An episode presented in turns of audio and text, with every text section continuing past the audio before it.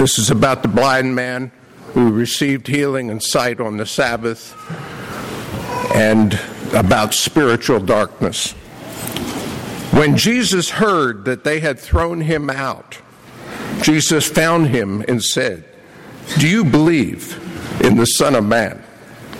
He asked, Who is the Son of Man, sir, so that I can believe in him? Jesus said to him, You have seen him. The Son of Man is the one talking with you. He said, Lord, I believe. Then the man worshiped Jesus. Then Jesus said this I came into this world so that the world could be judged. I came so that the blind would see, so that those who see will become blind.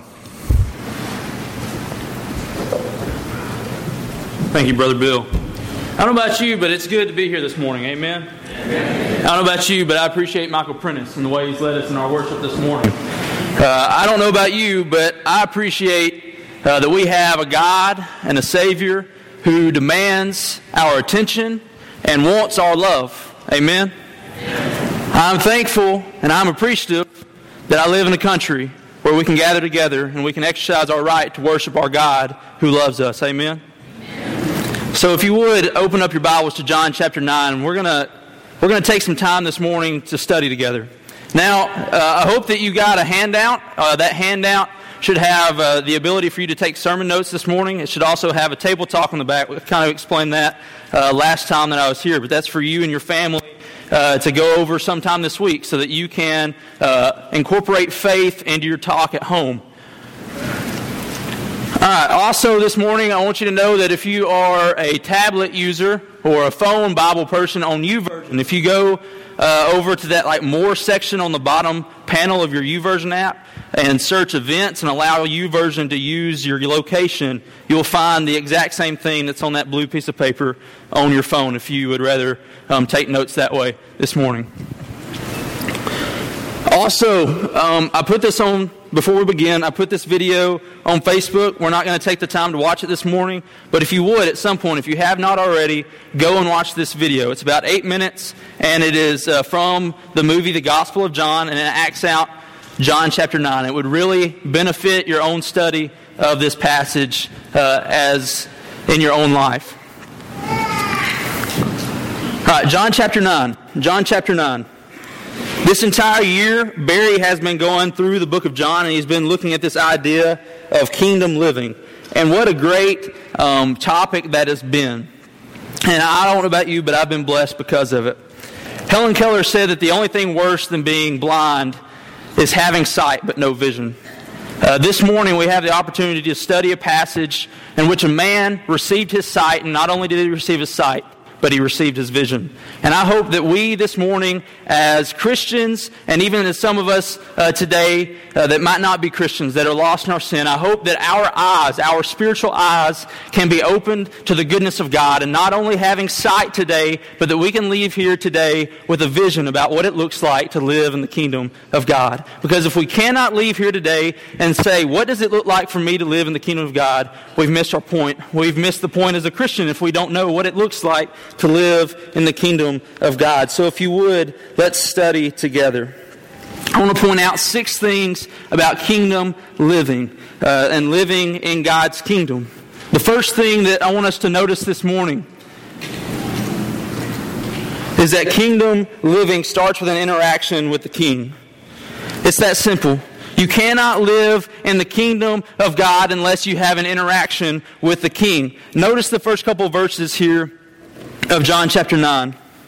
Now, as Jesus passed by, he saw a man who was blind from birth. And his disciples asked him, saying, Rabbi, who sinned, this man or his parents, that he would be born blind? Uh, let's just stop right there. Let's not go any further. The first thing about having an interaction with the king that we need to know is that we serve a king who is not blind. We serve a king that's not blind the very uh, first four verses says that uh, first four words say that whenever jesus passed by now where is he coming from? If you look in john chapter 8 where did he just leave? He just left the temple. Now what happened while jesus was at the temple? All right he was being uh, threatened to be stoned right? Uh, they took up stones and they were ready to kill jesus because he said I am. You know, he made, he made this big exclamation and this big point saying, hey, I am God. You know, if somebody walked into our assembly today and said, hey, I'm God, you know, we might get a little upset too. But they were ready to kill him. So he leaves and he's passing by, right? He's walking on his way out. And what does he do? What's the next word? He saw a man, right? He saw a man. What was on the mind of Jesus at this time? They were ready to kill him. He was fleeing for his life. It was not time for him to die yet. And he took the time to see someone in need. We serve a king who is not blind. Jesus always has this way of seeing people that are in need. We can look at how he sees the heart of the rich young ruler in Luke uh, 18, or Zacchaeus and the tax collector in Luke 19, uh, the blind man by the pool of Bethsaida in John 5. We can go on all day about how Jesus takes time, even whenever there's chaos going on in his own life, to see people. This morning, I want you to know that God sees you. I want you to know that Jesus sees you. Uh, he sees our sin. You know, sometimes we have sin that we want to hide from people. This morning, I want you to know that God sees our sin. And that can be a scary thing. Hebrews 4 and verse 13 says, And there is no creature hidden from his sight, but all things are naked and open to the eyes of him to whom we must give an account. But not only is Jesus and God not blind to our sin, He's also not blind to the fact that our hearts are pained and that our hearts are weary and that our hearts are heavy. Jesus is not blind to the pain in your life. Uh, Matthew 11 and 28 Come to me, all you who labor and are heavy laden, and I will give you rest. And Jesus is not blind to the fact that we need Him.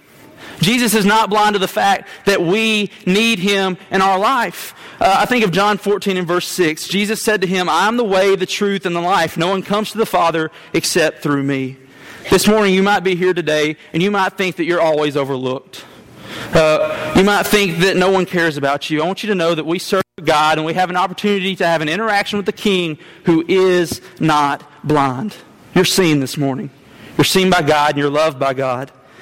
But just along with that, our king is compassionate. Notice verses 2 and verse 3. Our king is so compassionate. Verse 2 And his disciples were asking him, saying, Rabbi, who sinned, this man or his parents, that he would be born blind? Jesus answered, Neither this man nor his parents sinned, but that the works of God should be revealed in him. Now, what's happening? So, this man sitting by, he's having to beg. That's how he, that's how he survives. He's begging by the temple, trying to get money. And, and the disciples come up and they say, uh, uh, Rabbi, teacher, uh, who sinned in this man's life? Why is this man like this? Why, why is he blind? Is it his own sin? Or is it his parents' sin? Now, this is because of a misunderstanding of scriptures during their culture. Uh, they thought that if you suffered, that, that it was either your own sin that you did before you were born, or it was the sin of your parents that carried over to you. And what does Jesus say? Jesus says, I'm not making a a theological argument or a debate about this man's sin. I'm not here for the purpose to talk about theological arguments, and I'm not here for the purpose to be uh, telling you if it was this man's sin or if it was his parents' sin. Neither one of them is the reason that this man is suffering. Now, he never said that they never sinned. He just said it's not their fault that this man suffers. What does he say the reason for his suffering is? So that the work of God might be displayed through him. So this morning, we might be here. We might have something going on in our life. We might be suffering. There might be sin that's causing pain in our hearts and our life. Uh, maybe there's something physically going on in your life. I want you to know this morning that your suffering is not because of your sin. Now, suffering is in the world because of sin. But Jesus says, I'm not here to talk about why you're suffering what I'm here is to help you win in your suffering. This morning, we serve a God who is compassionate and wants to help us win in our suffering and win over the hardships in our life. Jesus is here to help us win, to help us live in his kingdom. And because of that, because he is not blind and because he is compassionate, he's in the healing business. Our king is in the healing business. Notice verses 4 through 7. I must work the works of him who sent me while it is day. The night is coming when no one can work. As long as I am in the world, I am the light of the world. When he had said these things, he spat on the ground and made the clay with the saliva, and he anointed the eyes of the blind man with the clay. And he said to him, Go wash in the pool of Siloam, which is translated sent. So he went and washed and came back seeing. Because our king is in the healing business, notice what type of business it is. It's an urgent business. He says, While it is day, I must do the work of my Father. Jesus healing you today is an urgent business.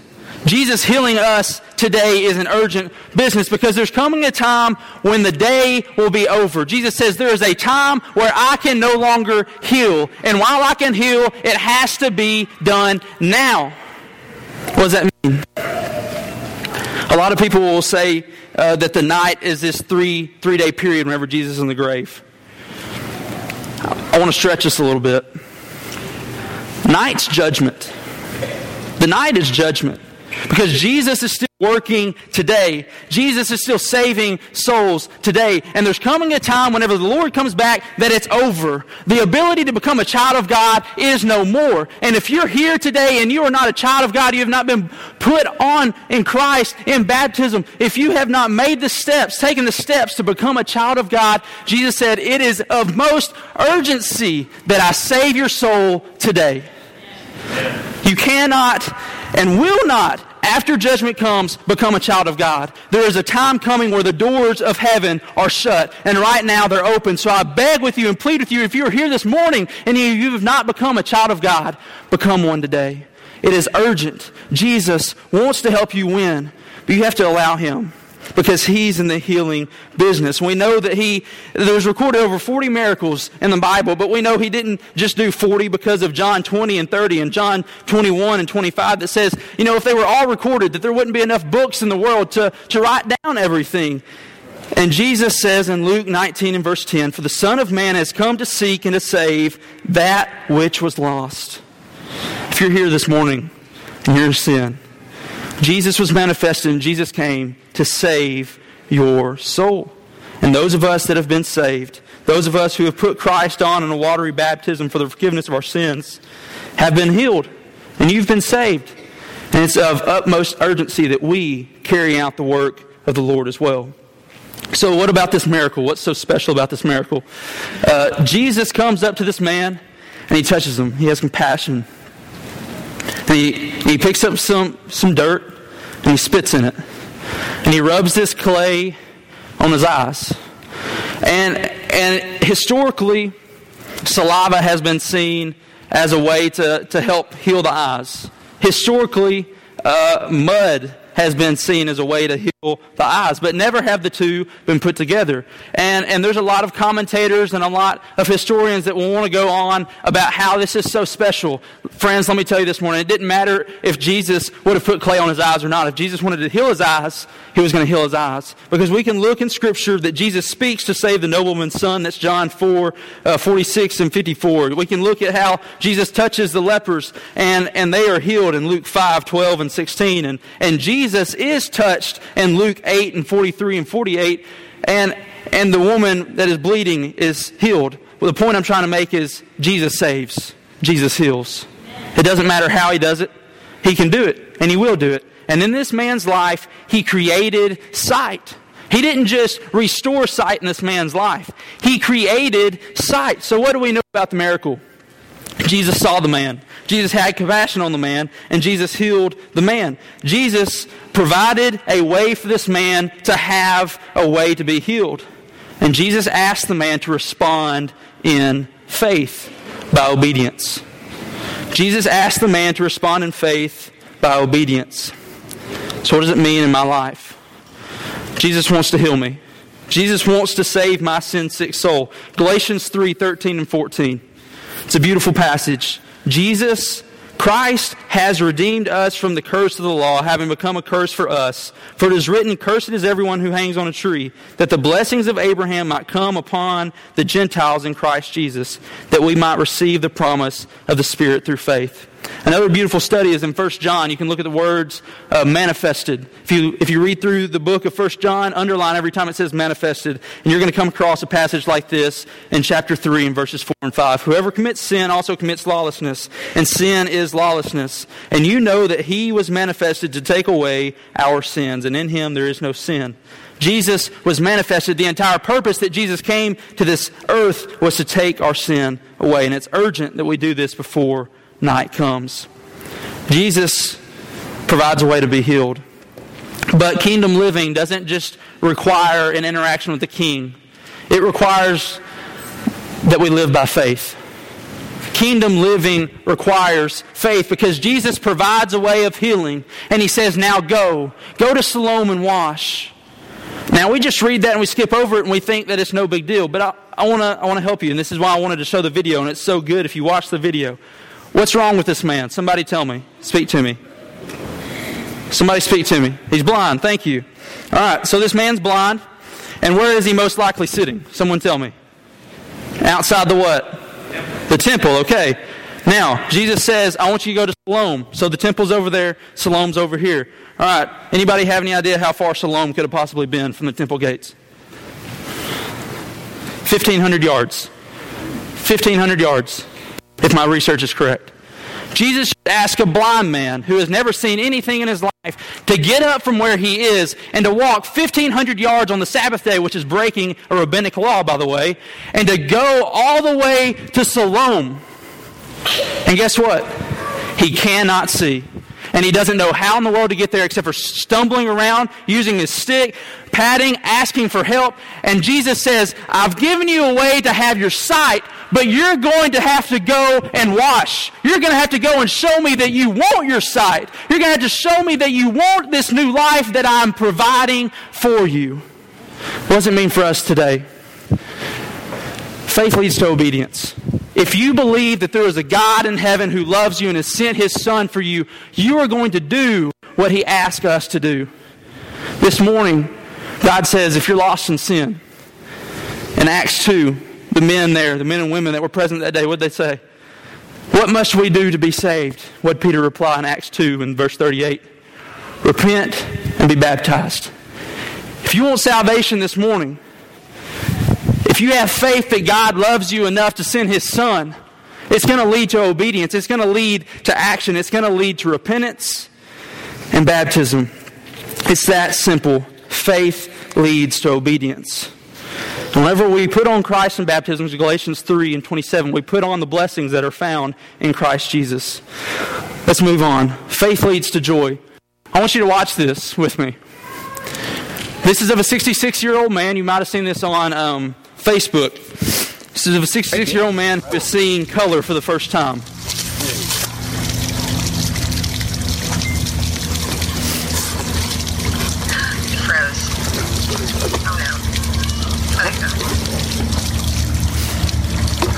Color for the colorblind.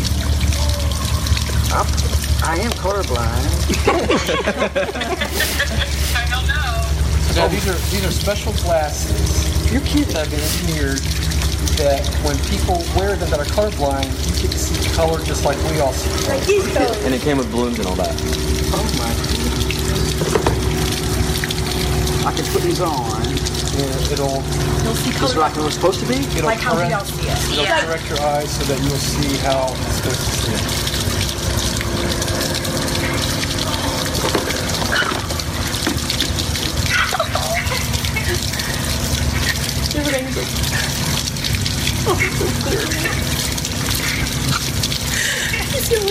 It's so clear I can't believe it. All right, if you'll go on to the next slide, please. So it's noticeable how powerful it is that this man had received the ability to see color, right? You can see how much joy he had. Now, I want you to think that you've never, imagine that you've never seen anything in your entire existence. I'm 20 years old, so imagine for the past 20 years I've never seen anything. I don't know what my mom and my dad looks like. I don't know what, what I look like. And you go to Siloam and you're washing, and you wash the mud off, and you can see the water. And in the water, you can see your own face. And then you look up and you see the sky and the, and the beautiful blue and, and the clouds. And then, then you look around and guess what? You see other people. see what other people look like for the first time. If a man that, that sees color correctly can have that much joy, I, I beg you, how much joy does this man have that has never seen before? And now he can see because of Jesus. Man, it's crazy, isn't it? Because now he has the joy that he can be a part of society. He doesn't have to sit around and beg anymore. He can walk upright and he can know where he's going. He can see if somebody's throwing something at him because guess what? He's a beggar. That probably happened. Um, he can go through the market and he can look at what there is to buy. He can have life for himself now because of Jesus. So the, the point I'm trying to make is simple. Does life in Jesus for you produce joy? Does faith in Christ Jesus produce joy in us? Because, because faith in Christ gives us life. And we now have hope, and we have purpose, and we have direction, and we have answers, and we have salvation, and we have love, and we have family, and we have a Savior. And I can keep going on and on, but there's so many reasons that faith should lead to joy in our life this morning. And so many times we come into church and we have this gloom and doom look on our face. I, I really question that we really know what it means to be a Christian whenever we have that look on our face. Because there's so many blessings in Christ Jesus that whenever our eyes are opened, that we can see. Faith leads to joy. And faith leads to a noticeably different life. This is so important. Faith leads to a noticeably different life. If you look at verses 8 through 12, you'll notice that the neighbors of the man who was born blind say, Who in the world is this man? There's no way that he is the beggar. And the other friend says, Yeah, I think that's him. Or maybe it's one that looks like him. And the beggar says, No, it's me. It's me, the blind guy. I can see now. And they're so confused because his life looks so different. He's not just hobbling around anymore. He knows where he's going and he can, he can look around and he can interact with people. It's so different in Christ. Life in Christ demands us to be radically different. It demands us to be radically different. 2 Corinthians 5 and 17. Therefore, if anyone is in Christ, he is a new creation. Old things have passed away. Behold, all things have become new. We are expected to be new. There should be no hint of the old man whenever we're in Christ. This morning, if you are here and you are in Christ and we are allowing the world to continue to be in our life, I ask you to repent. I ask you to come back home because life in Christ demands us to be radically different. We cannot continue on in this world looking like the world. Christ has called us to a higher calling. Christ has called us to a new life. Stop sinning. If you look at 1 John, you will notice how it says, Those who call themselves children of God do not make a practice of sinning. You'll also notice that those who are children of God do not sin. We have to stop intentionally sinning. We have to stop being in the world, like the world, and be radically different because faith demands and leads to a noticeably different life. Point number three this morning Point number three kingdom living always sides with the truth. Kingdom living always sides with the truth. This is going to come from verses 13 through 34. We're not going to read it all because there's a lot. The first thing that I want us to notice is comes from the Pharisees. Look there at verse 13. They brought him who formerly was blind to the Pharisees. Now it was a Sabbath when Jesus made the clay and opened his eyes. Then the Pharisees also asked him again how he had received his sight, and he said to them, He put clay on my eyes, and I washed, and I see. Therefore, some of the Pharisees said, This man is not from God because he does not keep the Sabbath. All right. Truth always triumphs over tradition. I don't care who you are, what you want to say, truth always triumphs over tradition. Now, listen, I've been born and raised in the Church of Christ, and you might be getting a little antsy in your seat because I understand tradition's pretty important around here, right? Right? You know, we come in, we're going to have a couple songs, we're going to have a prayer, we're going to have another couple songs, we're going to do the Lord's Supper. You know, we're going to be here on Sunday night, we're going to be here on Wednesday night. I want to challenge your thinking. This man who is now seen, who's been blind forever, walks before the Pharisees and he says, This is what happened to me. I was blind, and because of Jesus, I now see. Right? Life is awesome. And the Pharisees say, There's no way that man could have been from God because he does not keep the Sabbath. All right? Let's do some history. During the intertestamental period, you know, 400 years, whenever uh, uh, God had not talked to, to mankind, the Pharisees and, and the scribes, the religious leaders, to make sure they did not mess up you know, to make sure they did not mess up, added a bunch of laws on top of the Sabbath law, right? To, to keep the Sabbath, keep it holy. So they added all these laws that are rabbinic laws, and they're based off of Exodus 20. But guess what? They're not biblical, they're not authoritative. Therefore, whenever they say that this man is not from God because he does not keep the Sabbath, they're saying this man can't be from God because he doesn't fit our box, does not fit our shape of what religion is supposed to look like. Because God would not act like that. God would not break what God, uh, what we think God should do. Guess what? God's been doing things that humans think He should not have done for a very long time. It starts whenever uh, He created the world, and it's magnified whenever He sent Jesus to save us. Truth always triumphs over tradition. So what I'm trying to say here, this is all I'm trying to say, is that God established the church. God established a plan of salvation. God established worship on Sunday morning. God established uh, what worship should look like. God established fellowship. I can keep going about what God established, but let me tell you a few things that God did not establish.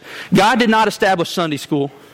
God did not establish Sunday night worship service. God did not uh, establish uh, Wednesday night services. God did not establish the order of worship. God did not establish uh, this purple carpet in this church building. God did not establish that a church should be in a Walmart building. All right, there's a lot of things that we hold high in a value that God did not establish. And if we allow that tradition and that, uh, that way of always being to triumph over the truth, we're in the wrong. Because whenever we allow our tradition to triumph over the truth, the truth is not free to do what the truth does. Because what does the truth do? It heals the blind. The truth saves the sin sick soul. Because this man, who was, I think I just ran the batteries down. I'll just be loud. I'm sorry, I'm going long. This truth that is in Jesus, right? The sanctifying word, John 17, 17. The truth that is in Jesus, John 14 and verse 6. And the truth of the Holy Spirit, John 16 and verse 13. If that is not able to freely reign here in this building because tradition must trump over it, we're in the wrong. Truth has to triumph over tradition. Always. Truth also always triumphs over trepidation. Truth always comes over trepidation, over fear. What do the parents do, right? They're asked two questions, or three questions, sorry. Uh, is this your son? Yes. Uh, was he born blind? Yes. All right. What's the third question? How does he now see? And they say, I have no clue how he sees now. Wow, they were afraid. They allowed fear to get in their way of the truth. And, and, it, and it's understandable because one commentator wrote this about excommunication.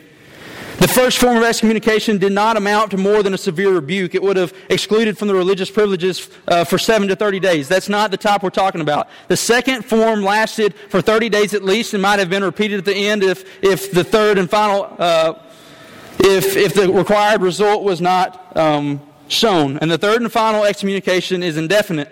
The second of these forms was accompanied by a blast of trumpet and terrible curses, which deprived the sufferer of all kinds of social intercourse. He was avoided as a leper. If he died, he was buried without a funeral or mourning. And the third type was even worse and would have lasted for life. So they're afraid of being cut off from their society. They're afraid of being cut off from their way of life. And they allowed it to get in their way of knowing the truth of what they saw and what they had seen Jesus do in their son's life. We cannot allow fear to keep us from the truth. This morning you might be here and you don't want to get uh, become a child of God because there's something in your life that you're scared of. There's something scary about giving your life over to Christ because you're no longer in control. Uh, there's something scary about what might happen at work or what might happen with your social class or with your friends. We cannot allow fear to keep us from salvation. We cannot allow uh, fear to keep us out of heaven. We must always side with truth. And along with that, we cannot allow fear to keep us from telling the truth to our friends and our family. It's a scary thing sometimes to talk about those that you love the most, about religion. Why? Because we're afraid to lose a relationship. Could I ask you what's worse? Losing a relationship here on this earth, or losing one that could have lasted for eternity in heaven? We must always allow truth to triumph over trepidation. And then lastly, with this, truth always increases trust. Truth always increases trust. Look at this comes from the man himself, the man that was born blind. Look at the man's uh, progress as he continues to tell about what happened in his life because of Jesus. John 9 and verse 11, Jesus is a man. John 9 and verse 17, Jesus is a prophet. John 9 and verse 33, Jesus is from God. John 9 and verse 38, Jesus is the Son of God. When we continue to tell people and continue uh, to tell ourselves what Jesus has done in our life, it increases our trust in what He can do and what He has done. Paul tells about how he boasts in his weakness because why? 2 Corinthians 12 and verse 9. Because in that the power of Christ is made complete and made evident. Truth always triumphs. Kingdom living always sides with the truth. All right, point number four. We're going to get faster. Kingdom living will cost you something. All right, so the parents were afraid and they didn't side with the truth because they didn't want to be excommunicated, right? Well, this man that was born blind continued to say the truth, right? So what happened to him? He was cast down from the synagogue. He was shunned. Everything about his life was now, that was the greatest day, is now one of the worst days because it cost him something. What's your religion? What does your faith cost you? What does it cost me? I ask us if it hasn't cost us anything that we might not be living the way we should because faith, kingdom living, will always cost us something. Following Jesus comes with a price. Following Jesus comes with a price. And following Jesus can be discouraging. Because this man went from having sight and a great day to all of a sudden he's cast out and nobody wants to talk to him. He doesn't, nobody wants to be around him. And it's discouraging. Have you ever been discouraged in your faith? I know I have. You know, sometimes it can get hard. Uh, uh, being in ministry and being around people all the time, you devote your entire life to trying to help people see the truth. And you work with people all, all the time, and it's just like they won't get it. You know? Maybe you've been the same way with friends and family. Or maybe you've been uh, discouraged because of people like me, ministers, who, who think we have it all together. I'm just kidding. We don't think that. And, and, uh, and it's discouraging. It's okay. We can see in the Bible that it's okay to be discouraged sometimes. But we have to always realize this following Jesus comes with a friend. Following Jesus comes with a friend. Because notice what Jesus does as soon as he has heard about what has happened. Verse 35. Verse 35. Jesus heard that they had cast him out, and when he had found him, he said to him, Do you believe in the Son of God? Jesus heard by natural ways. Jesus heard through the, uh, through the grapevine, right? He heard uh, naturally, like we would hear. And as soon as he heard that they cast him out, he went to him. And it is in that moment of weakness for this man that he is discouraged that Jesus asked the most important question that he will ever be asked Do you believe in the Son of Man? Because whenever we are weak, that is whenever it's time to buckle in and say, I believe in the Son of God. Because in our discouragement is whenever our faith can be thrown out the window. But in our discouragement is also the time that our faith can be the most increased. Kingdom living, kingdom living will cost us something, but it comes with a friend. It comes with a friend. Now, this is the pinnacle. This is why I had Brother Bill read this, and I appreciate you reading this. Kingdom living produces worship. Kingdom living produces worship. If you go to the next slide. Go one more, please. Worship is rooted in belief. What does Jesus say to this man, right? He says, Do you believe in the Son of God? He doesn't say, Do you wish to believe? He doesn't say, Will you believe? He says, Do you believe? The reason is because Jesus has already done enough in his life for him to know that he was Jesus. Jesus has already done enough in his life to, to know that there is something different about Jesus. The same is true for us today. Our worship, us being here today, must be rooted. Our worship must be rooted in our belief that God is real, that God exists, that He has a Son, and His name is Jesus, and that He came to save our life, and that He has an inspired Word. Those three things, our belief and our worship in God must be rooted in those three beliefs. That we can look at the world and the cosmological uh, arguments, the, uh, the, uh, the cause arguments, you know, how man had to come from something, or we can look at teleological arguments about design arguments, right? How if the world was a little bit closer, a little bit further away, and we can keep going on. We can look at how there was 414 prophecies in the Old Testament that foreshadowed Jesus coming, and Jesus fulfilled every one of them. Or we could look at how uh, the Bible is beyond human production, that over a period of 1600 years and over 40 different men uh, and over uh, three different languages that not once is there a mistake in it. You know, we can keep going on. And if we know and we believe that it has to be a God thing, It's got to produce worship. It's got to produce worship. Because I know without a shadow of doubt what Jesus has done in my life. And along with that, along with that, worship's a condition of the heart. Because as soon as Jesus asked him, Do you believe? Do you believe? He said, Yes. Lord, I believe. I believe. Is our heart eager and ready to worship? We know that in John 4, Jesus, Jesus is talking to the woman at the well, and he says, Those who worship must worship in what? Spirit and in truth. Hey, you know, we focus on the truth part a lot, don't we? The Spirit. Our worship must be a condition of our spirit. Our worship comes from the heart. And then finally, finally, worship is the only answer. Worship is the only answer. Proskuneo, proskuneo is the, is the Greek word. And it literally means to fall down at the feet, to bow down before one. And Scripture says, as soon as Jesus asked, Do you believe the Son of God? And Jesus, and, and the man says, Lord, show me who he is so I can believe. He was ready. And Jesus says, You have seen him. It is he who talks to you. And he falls down and worships. He says, Lord, I believe. And he worships.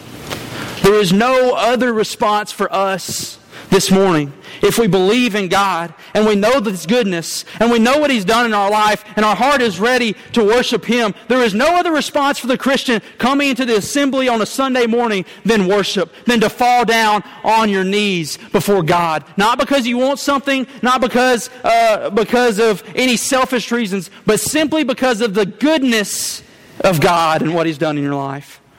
Worship is the only answer. So I ask you, what's your answer this morning? All right, this is point, point number six, and the lesson's yours. Point number six Kingdom living is life giving. There's this last little bit where, where Jesus talks about, For judgment I've come into the world.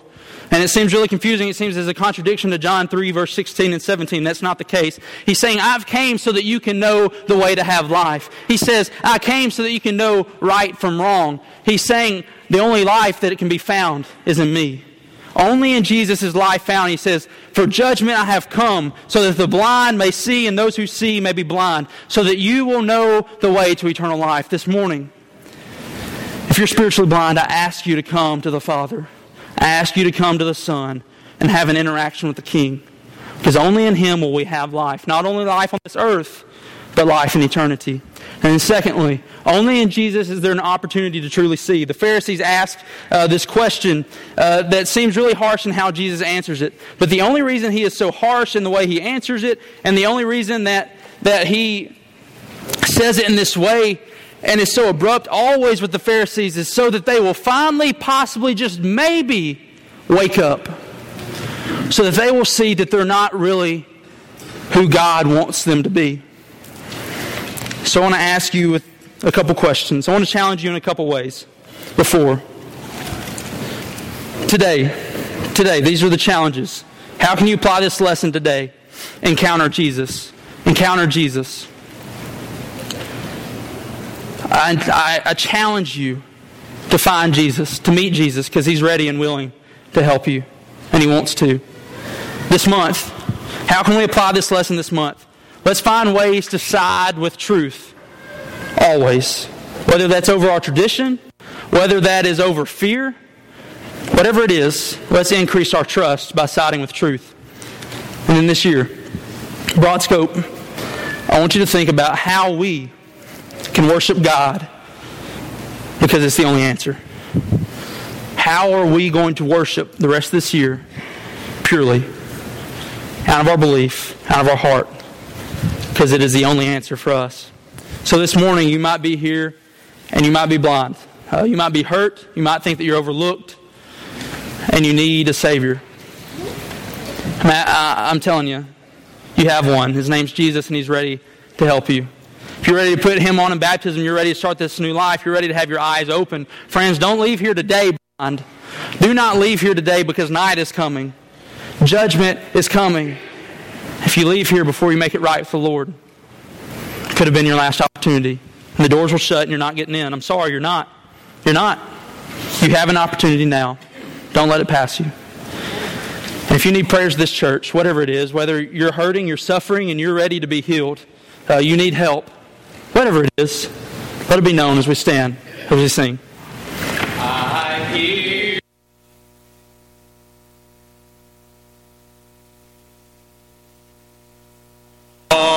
Child of weakness, watch and pray. Find in me thine all in all. Jesus paid